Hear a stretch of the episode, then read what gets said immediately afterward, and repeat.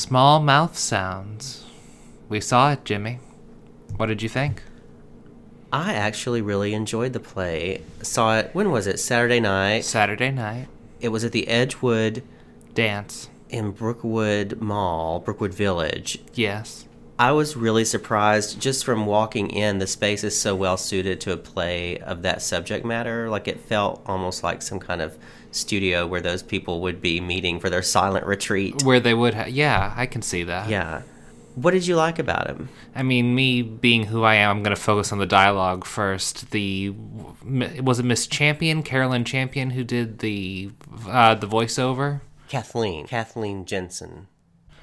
She could have been a recording that came with the script. She was fantastic. She was amazing. If there is a, you know, they give out the Hobo Awards every year for Mm-hmm. um, for theater downtown.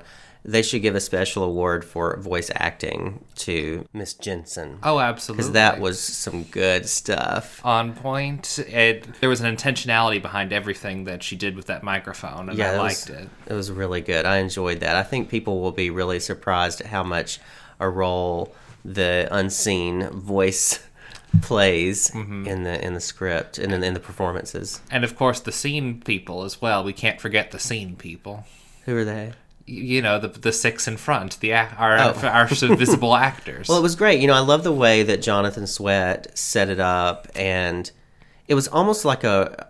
When I walked in, I thought this looks like a, like a runway, like we're about to see a Oh, sure. uh, runway models, because the chairs were set up about what twenty or thirty for the audience. Yes. on one side, facing a row of six chairs on the other side, and that's where with the pages on them to keep us from sitting on them. Right, and that's where the actors came in and sat, and that's where they were. You know, this play takes place at a silent retreat where these people are coming to dig within themselves and become better pe- versions of themselves, and Which some of them actually do. and yeah, surprisingly, and so we, the audience, become sort of the wall that they're they're they're looking at the unseen uh, speaker that we don't see, but we are what they're looking at. So it's very intimate. I love that. It's very confessional. Like they're without coming across as contrived.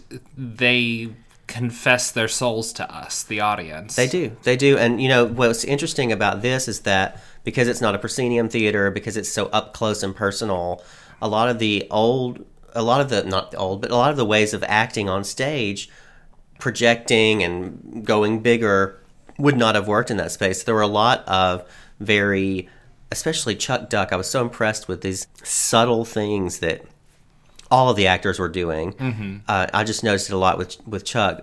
Just the subtlety in the face. There wasn't. They don't have a lot of dialogue because they're at a silent retreat, so they rely so much on their bodies and their faces and their eyes. And it was. It's almost like television or film acting because of that. The smallness of the space. Oh, absolutely. I can see that. What else did you like about it?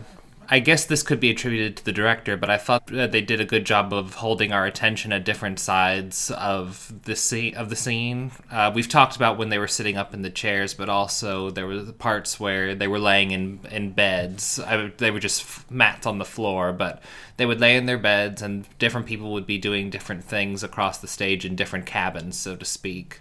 All of this inferred, mind you. They did a really good job of capturing our attention of oh this person's uh, doing some action. Oh these people might be doing something but i don't have to pay too much attention to them, to them. oh we're transferring our attention from this group to that group.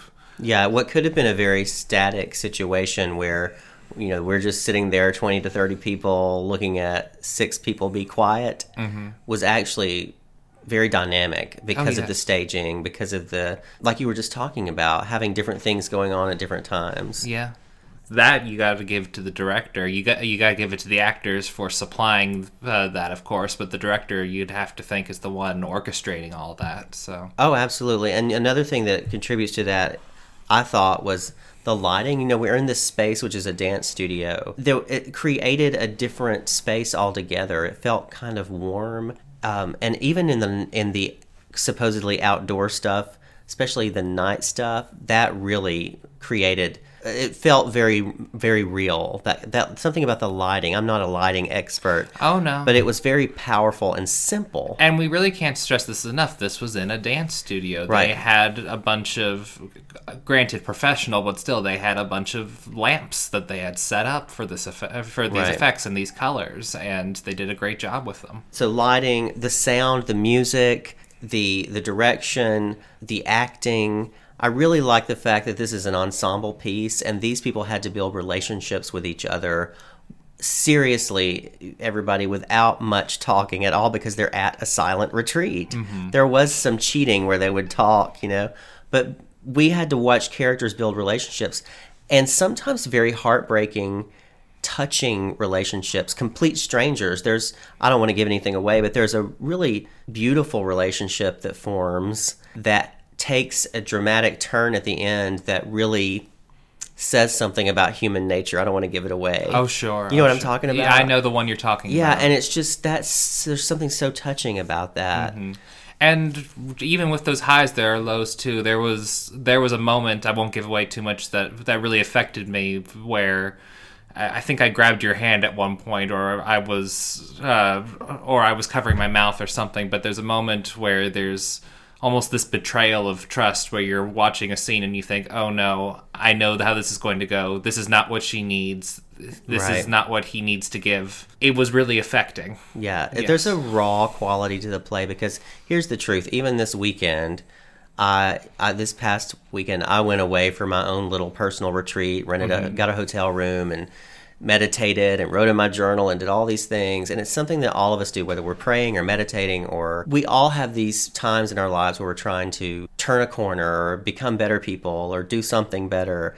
And it's a very vulnerable, raw spot to be. And we all come at it from a very flawed perspective. You know, like we're mm-hmm. all flawed. None of us, well, nobody makes a complete turnaround. It's very rare. You know, we Sure. carry things with us. And that's one of the things I love about this play is that it's about people who are seeking some sort of change in their lives, but they're very fragile, vulnerable, flawed human beings going about that in a very flawed way. But something good comes out of it. And there's something that happens with the unseen voice, the, the guru or whoever she she is. There's a speech that she gives in the end that I won't give away mm-hmm. that I think is just so powerful and it, it made me think of times of in my life of actually being a teacher and how sometimes I feel like maybe nothing really is happening or there's a there's a sort of existential doubt about what you're doing and I think that that was really interesting that the It was well so many levels yes. going on in the in the play um, so great acting from you know um, who were all the actors we had Chuck Duck who did an amazing amazing amazing job Mm-hmm. um, Yeah, pull them up. I, you pulled them up just before we started talking. We need to give them credit. We have Kevin Van Heining. Is he the one who plays the guy who with the hat? I, I would think so, judging by the picture I'm seeing Yeah. right there. Excellent. He had a great monologue that I really enjoyed. One of the few monologues from the six. Kelsey Crawford, as always, just blew it away. She was playing a very, um, shall we say, very dramatic Oh, yes. pers- per- personality, but with a very deep well of emotion under there. Yeah, Yes. she she had some. It's hard, I think, to to play someone who's that gregarious or but also has this very vulnerable soft core Right. There, was- there was a rubbed rawness to it. absolutely and then i think if i have this right oh i hope i'm not wrong that tim seal played the um The YouTuber? Yeah. The the, the uh, meditation yoga person. Yes. and he was really I, I enjoyed i thought that was a very authentic performance. Yes. he was very well cast. Oh, sure. and and, and played it well. And there's some things about him that made me not like him but it's good that i did not like him in those ways. But you're but but you also do like him as well. It's very Mm-hmm. interesting. And then the two women oh gosh beth kitchen and susie lee wood i mean that relationship is i think the anchor of the of the play Absolutely. and they really built that together. I thought they did a good job with that. Mm-hmm. What else did you want to say about it? In order to segue, let's just say Jonathan Sweat was the director of all this, and he did a wonderful job, and we were lucky enough to talk with him this week. I know. I can't wait for everyone to hear that interview. Right now, I'm going to play two tempos of an old, old hymn. I don't know if I've ever played it on memory lane before. It's an oldie but a goodie, simply entitled Brighten the Corner Where You Are. So enjoy.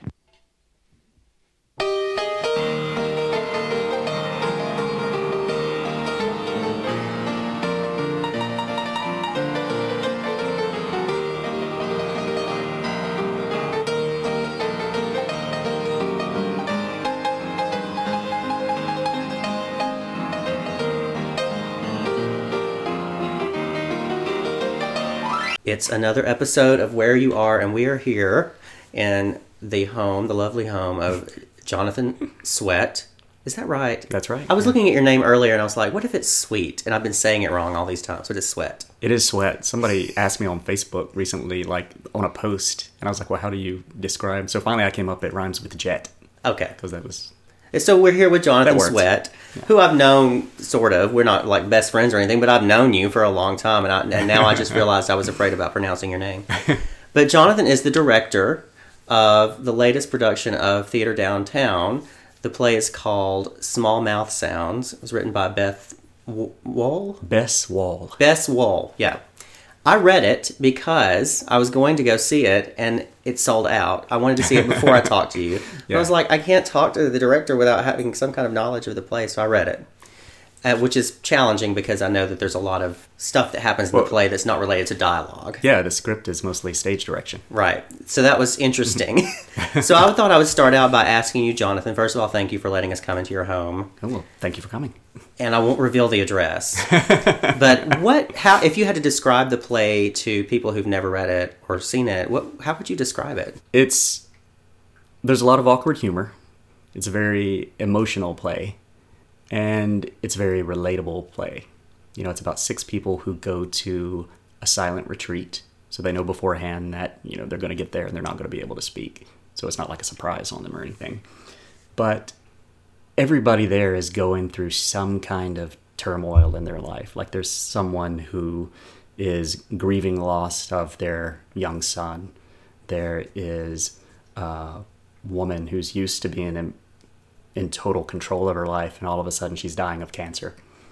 There's a girl who was a child actress and has been, you know, is used to being adored and has her whole self esteem kind of built on the attention that she gets. And she has a bad habit of going after the wrong guys and she's going through a pretty traumatic breakup. So all these people are going through, you know, these kind of horrible events, but it's things that we all go through. It's things that, you know, we've all dealt with these things at some point in our lives. And all of a sudden there's somebody dealing with all of these things and they're all in a room together or they're all in the woods together. And they have to figure out how to relate to one another and how to deal with their feelings that they've come here to confront without speaking. Without speaking, and that's Without the part that is so compelling to me. I am going to see the play. I can't wait to see it. What drew you to the play? Did they ask you to do the play, or did you did you seek this one out? You know, a couple of years ago, I directed a short play, um, which you know well because we worked on the same one. And ever since then, I I was really interested in trying to tackle a full length. And um, I started reading different scripts, and I first read this script almost two years ago. It was shortly after, shortly after the short play, and I was really I, I don't know. There was something about it I was really drawn to. I think it kind of was the challenge of how people have to, you know, deal with things without speaking. And um, I think people have always told me that I'm a pretty quiet person. Jonathan, you took the words right out of my mouth. I was just thinking when you said that. I wanted to ask you later that you're you come across as a very introverted, quiet person, and I wonder if that was part of the appeal for you. But go ahead. I'm Well, sorry. absolutely, absolutely. And I actually write about that a little bit in the um, in the program. But yeah, yeah, it, it just all felt very relatable to me because we all have those times when you feel something so intensely, but there just aren't the words to say it. There just aren't words that really fit the emotion that you're feeling. And at the same time, you know, there are times where there's something that you want to say extremely badly, but because of the circumstances you're in, you can't or you shouldn't. And I just thought this would be such an interesting way to get those ideas out on the stage and to see how other people would react in the same situations. Oh, it's so fascinating because, you know, I'm the kind of person who will probably, even though I'm not expressing what I want to be, want everybody to understand, I will keep running at the mouth trying. and I thought as I was reading the the play, you know, I've thought about trying some quiet spiritual retreat, and I think I think I would probably go crazy. I don't know, but uh, that's one. Of the, I think there's some deep fundamental questions about existence that come up in this play just from reading the script. I'm sure it's even more powerful when you see the play. Yeah, yeah. There's some little things we add from personal experiences, and uh, there's so much you can get. Like it, even though the play has very little dialogue written in it for certain characters, it's still really well written in how it describes the situation that they're in. But at the same time, we did make some little tweaks just to kind of personalize things a little bit. Did any of you go to an actual uh, quiet retreat, whatever they're called, their spiritual retreat where you have to be quiet? No, Quiet? no, none of us were that brave, really. but um, I don't blame that could have been interesting. That could have been a, a neat cast field trip. I did have some experiences where a few years ago um, I took a meditation class, and I thought that would be a really great way to kind of, well, to learn how to live in the moment more. Um, you know, especially everybody's your brain is so trained with your phone and you know social media and everything to just always be thinking about. I, I don't know. You kind of need input or entertainment or every second, and I was trying to find ways to untrain my brain from that to be able to really relax and not have to worry about all these things and to be able to sit and focus and breathe Absolutely. for you know more than a few seconds at a time. And it was really hard. And i thought okay if i keep this up if i practice this this will be something that could be really beneficial. And i didn't do so well at it and um, there are some elements in the in the production that were inspired by by that. There's a part where beth's character has um, just dealt with what she feels is a pretty big betrayal. And in not knowing how to deal with the aftermath of that the emotion she feels she sits down and she tries to meditate. And she tries it for a very long time. And in the end she fails she just couldn't do it Yeah. I think that, and again, even though I haven't seen it, the, the script does convey a lot of the sort of thematic elements. And I think that one of the powerful things about what the playwright is doing here is that she shows the frailty of our good intentions when we are trying to be spiritually or we're trying to we're trying to grow spiritually or we're trying to get to those calm places or we're trying to meditate or we're trying to be like more perfect but we're just humans when we're doing it. And those people at this silent retreat are not doing the greatest job. I mean they're Yeah. whispering to each other and looking at their phones under their cover or at least in the script they're looking at their phones under the cover things like that. So I think one one of the most fascinating parts of that is that there's a couple that goes, um, Joan and Judy, and they have sort of something exposed while they're there, and they have to figure out, okay, now we're in a fight, but we can't speak. can't speak So And then there's that that sort of that dedication that people have to the rules. Like we're not going to break these rules, even though we're having this major fight, but we're still obeying these rules. I think that's very interesting. yeah,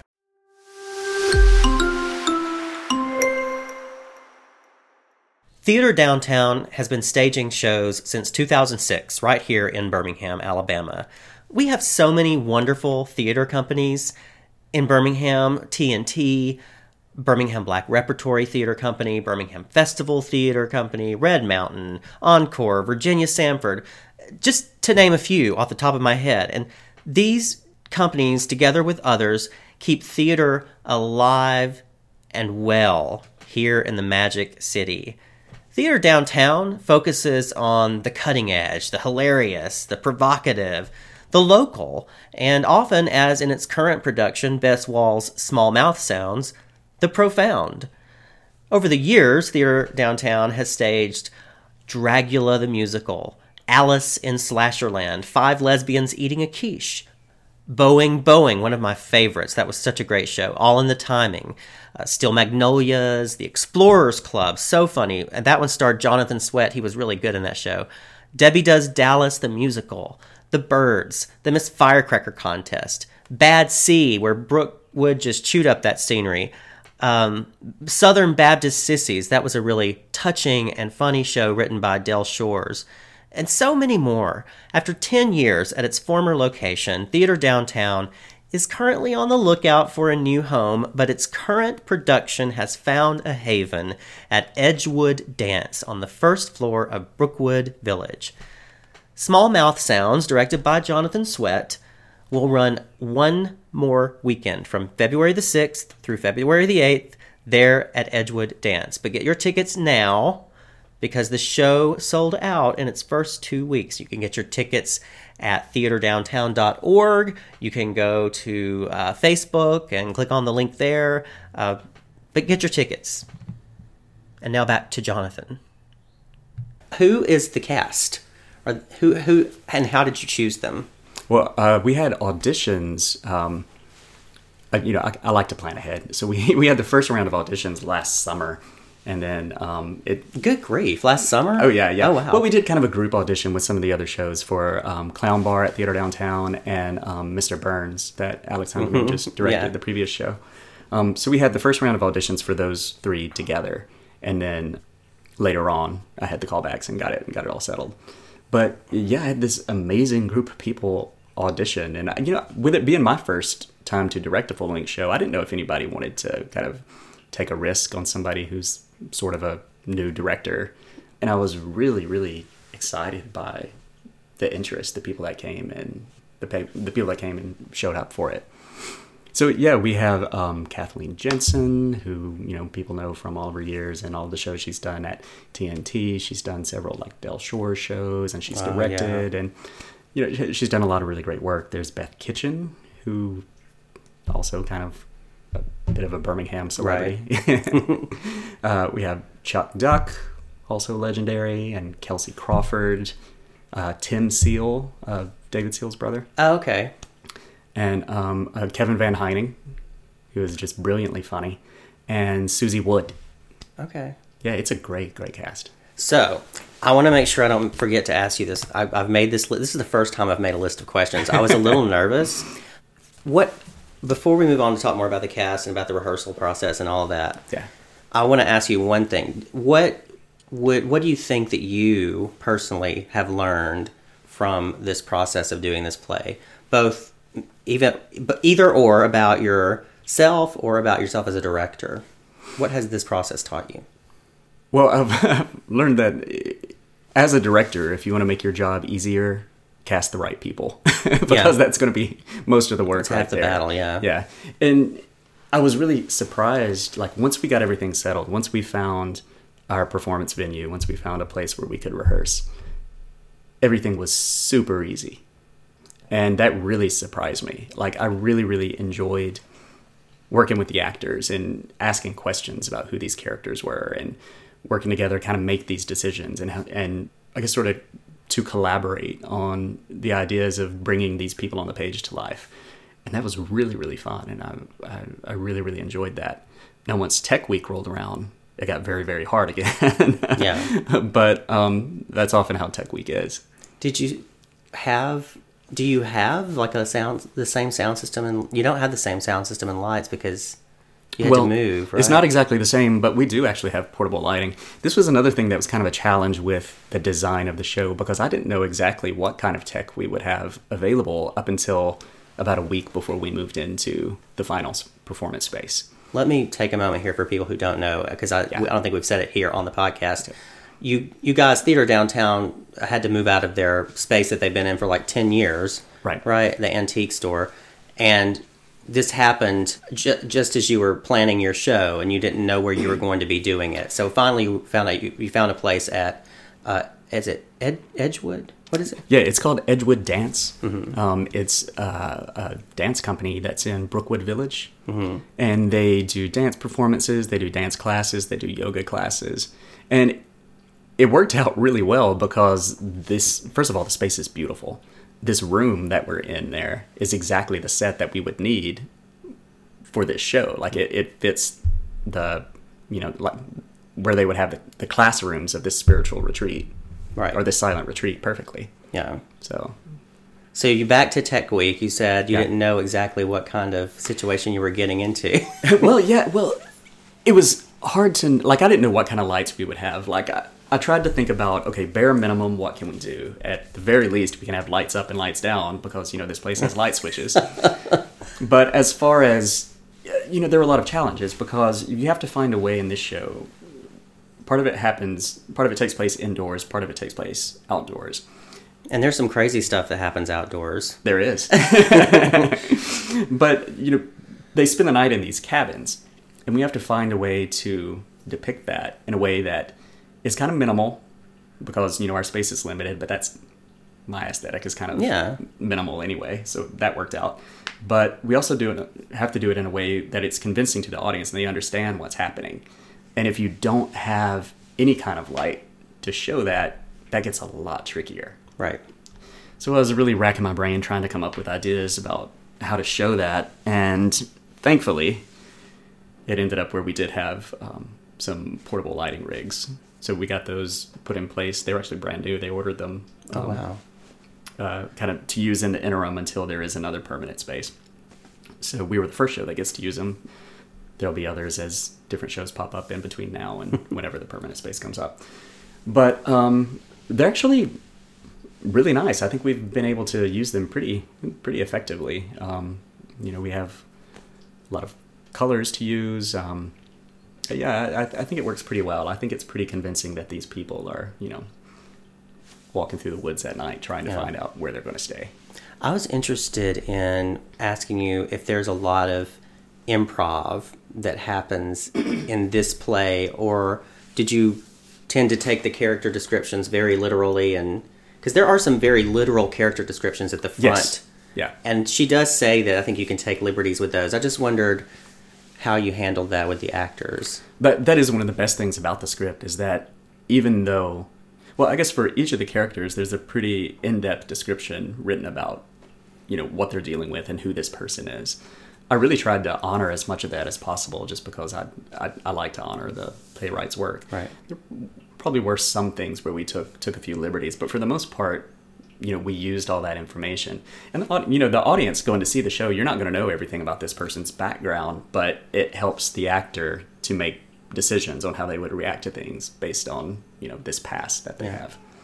Um, but there are things like you know when you have like great improv actors like Kevin Van Heining and like everybody's really really good with it. There are going to be little things that they add on their own and things that we kind of worked out together. So I've always thought it's amazing how people can make a character read without actual lines. That's why I can't wait to see this play.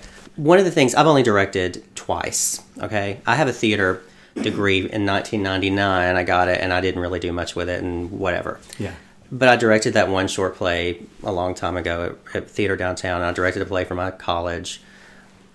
One of the things that I enjoyed about the process is when actors would make discoveries, or when I would make a discovery. It was something that I just was not expecting to happen. Happened. Yeah. Were, were there moments like that in this play that you can recall?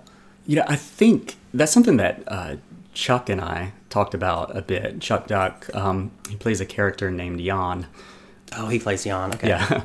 Although you know, from the audience, you know, they're not not knowing this person's background. They're not going to very know very much about him. It's one of the more mysterious characters, and um, you kind of find out why. Yeah, I love end. that. I love Yeah, that. it's- It- it's it's very poignant, actually. But uh, we talked a lot about you know just who this person was, and he came up with a lot of really interesting ideas on why he reacted to certain things the way that he did.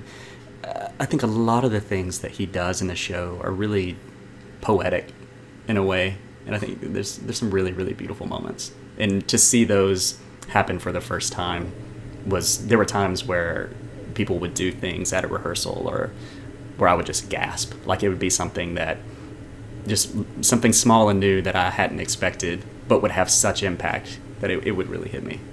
What do you see your role as as director? How would you define that role when you're in there that space with those actors? I mean, I know there's more than just the rehearsal and the Yeah. but when you're in that space with the actors, what is your role? Do you think as a director?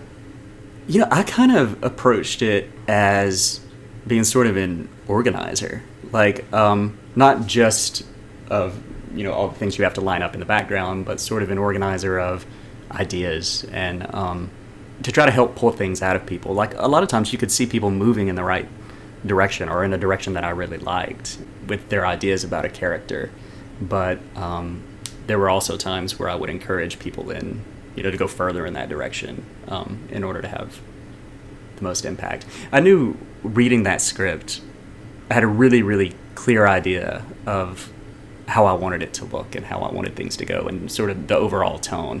I think it was just being kind of a keeper of that tone to help people maintain that consistency and make sure we didn't step out of that and make sure that our comedy really fit into that in the same place that our emotionality was. You know, it, it's great if you have a really funny bit, but if it doesn't really fit in with the rest of the tone of the show, then you know all of a sudden it becomes Yeah. something completely different. I love that, the keeper of the tone. Yeah. That's really nice.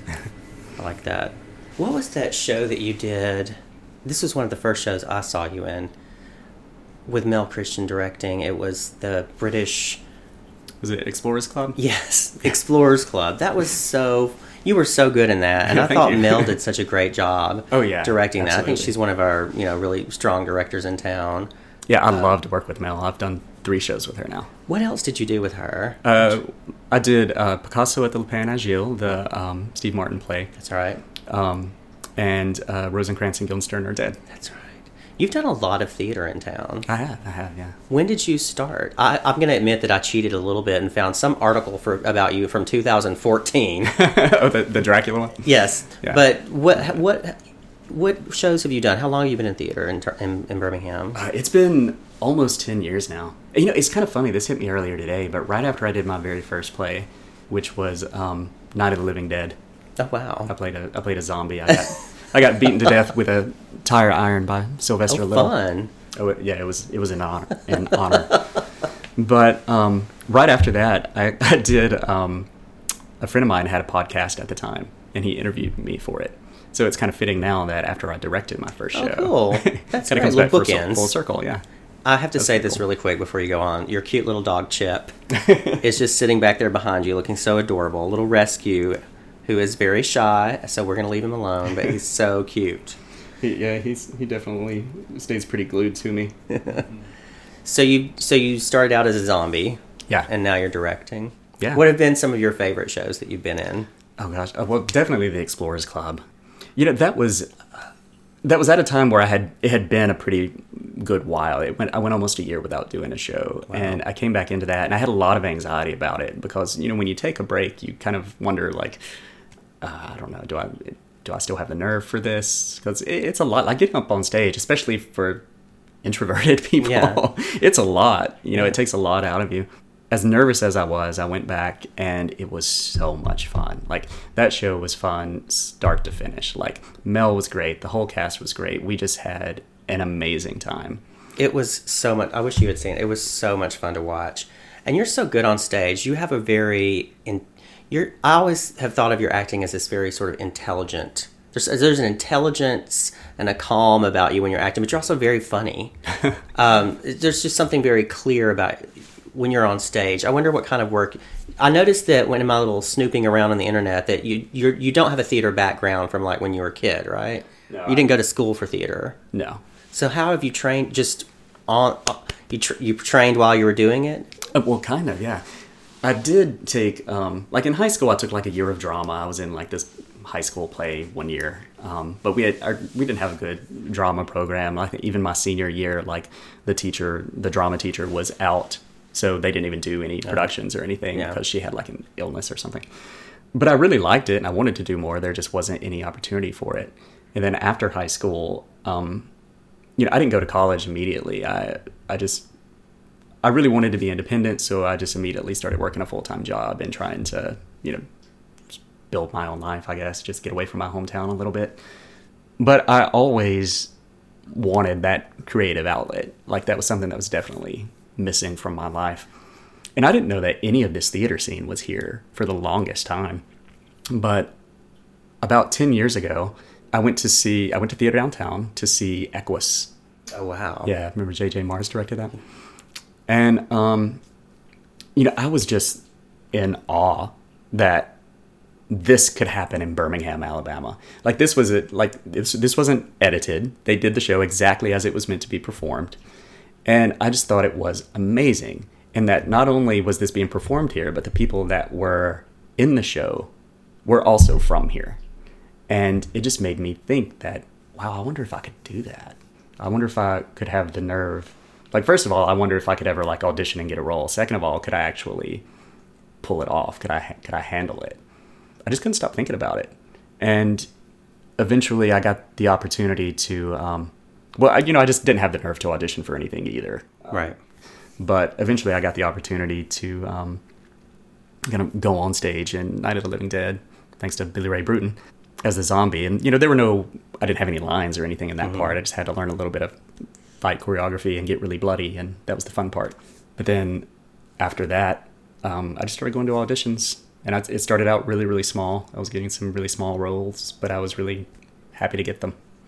And I, there were people that I watched along the way, and I was really able to learn a lot from the directors that I worked with, the other actors that I was working with. I've just been really lucky with the people that I've been able to absorb things from. Yeah. What do you think you get from your experiences in the theater? What is it that drives you to keep doing it? And because you have a day job, right? Yeah. and you've got all this other thing, these other things you have to do, and theater takes up a lot of your time, especially directing. So, what is it that drives you to keep doing it? It, it really does take up a lot of time, but I don't. You do it because it's satisfying. Because there's something important about telling these stories and how it makes you feel when you're able to be a part of that and do something that means something to somebody or makes them laugh or makes them remember a happy time or something like that. That feels. I don't, there's a lot of power in that and it it is the it's all very empowering and there's just something that makes me feel healthy about being able to get that out in a creative and productive way Oh yeah. One thing I think that people who aren't in the theater don't realize is the power not only of the product that goes out, if you want to call it that, the actual p- performance that people see, but there's everything that goes on before that with a group of people that you become really close with. It's almost like a family. Yeah, yeah. And I used to when in college, when I did a lot of theater in college in the late 1900s, I was always sad. I was always so sad when it was over because I had gotten so close to everybody in the rehearsal process. Yeah.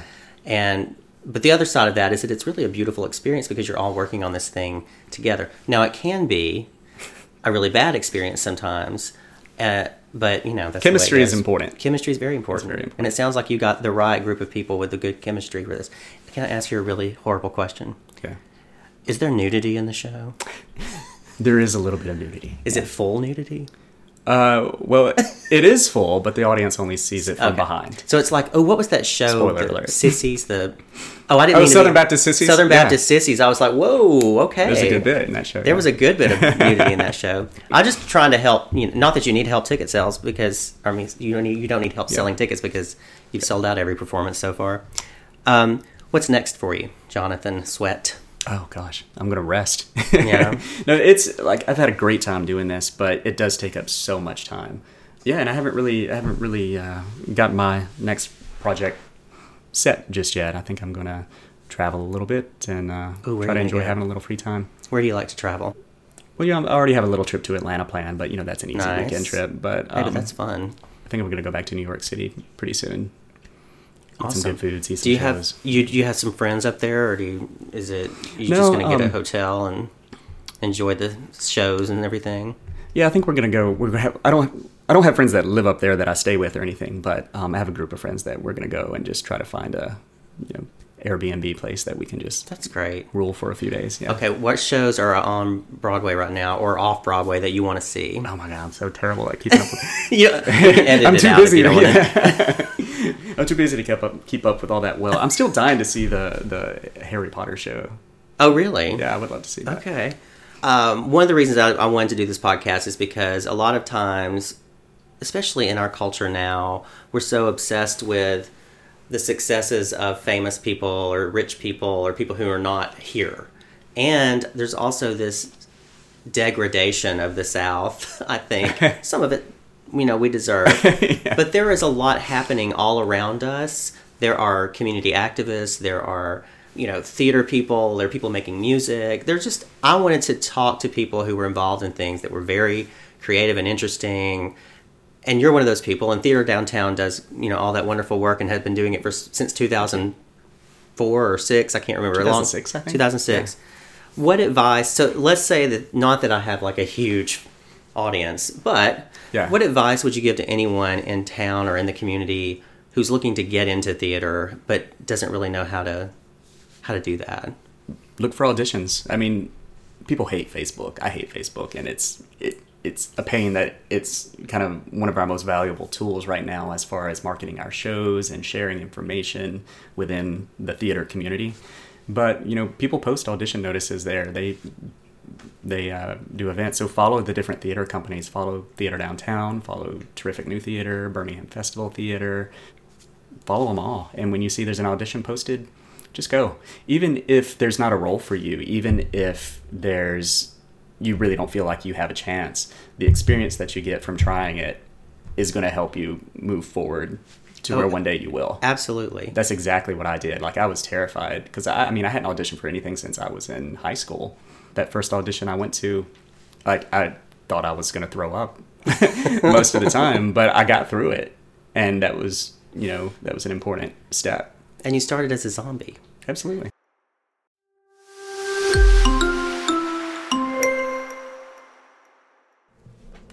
Theater Downtown has even more exciting shows coming this season.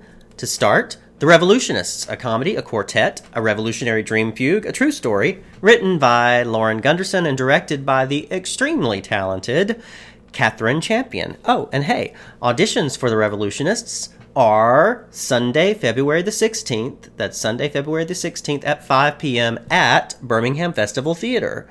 Another show coming up is Significant Other, written by Josh Harmon and directed by one of Birmingham's best directors, Mel Christian. Starstruck by Elaine Lee, with Susan Norfleet Lee and Dell Place, directed by Mike Cunliffe. And How I Learned to Drive by Paula Vogel, directed by the wonderful Marcus Lane. Don't forget that Small Mouth Sounds only runs one more weekend from February the 6th through February the 8th. That's Thursday, Friday, and Saturday nights starting at 8 p.m. You can get your tickets at theaterdowntown.org. Hey, and remember that's theater spelled the right way. That's T H E A T R E. Theaterdowntown.org or look up Theater Downtown on Facebook. There's a link to order there as well. They're selling out quickly, so get your tickets now. Enjoy the rest of the interview. Here's what people I don't think realize. A young woman came to me recently who was a former student, and she lives in, in the area, and she really wants to get into theater. And I said, there's a theater family group or whatever they call it on Facebook. There, Yeah. all the different theaters have. I told her all that, um, but I, th- I think there's just this fear that people have to get past. But the truth of it is, if you get in there and people get to know you, and I think you need to have a good work ethic, and you have to be Yeah. good, you need to be able to get along with people and that kind of thing. Yeah, building a good reputation really Yeah. helps. that helped me in college. I was I'm not a great actor, and that's why I don't act. But uh, I got in every sh- show every semester in college in small roles because I worked my ass off. You know. Being dependable goes far. Yeah. goes really far. Yeah. Um, I wish that I could figure out what this question was right here. Who do? What do you think that says? Who do you udami? No, no. Who do you admire? Whether it's actors, directors, or if there are spiritual leaders. I don't know if you're a spiritual person or not, but who is it that you look up to and admire, or do you? You know, I'm really lucky to have some really creative friends. And I think those are the people that inspire me the most. Um, like, I know it's probably a more interesting answer to talk about some famous actor or some famous Right. director or something that I really admire, but um, to me, kind of having that sense of family and sense of community, that's really what drives me a lot more than trying to follow along in the success of, you know, someone specific. I look at it a lot more as just an opportunity to create cool stuff with my friends. That's great. Yeah, I like that answer.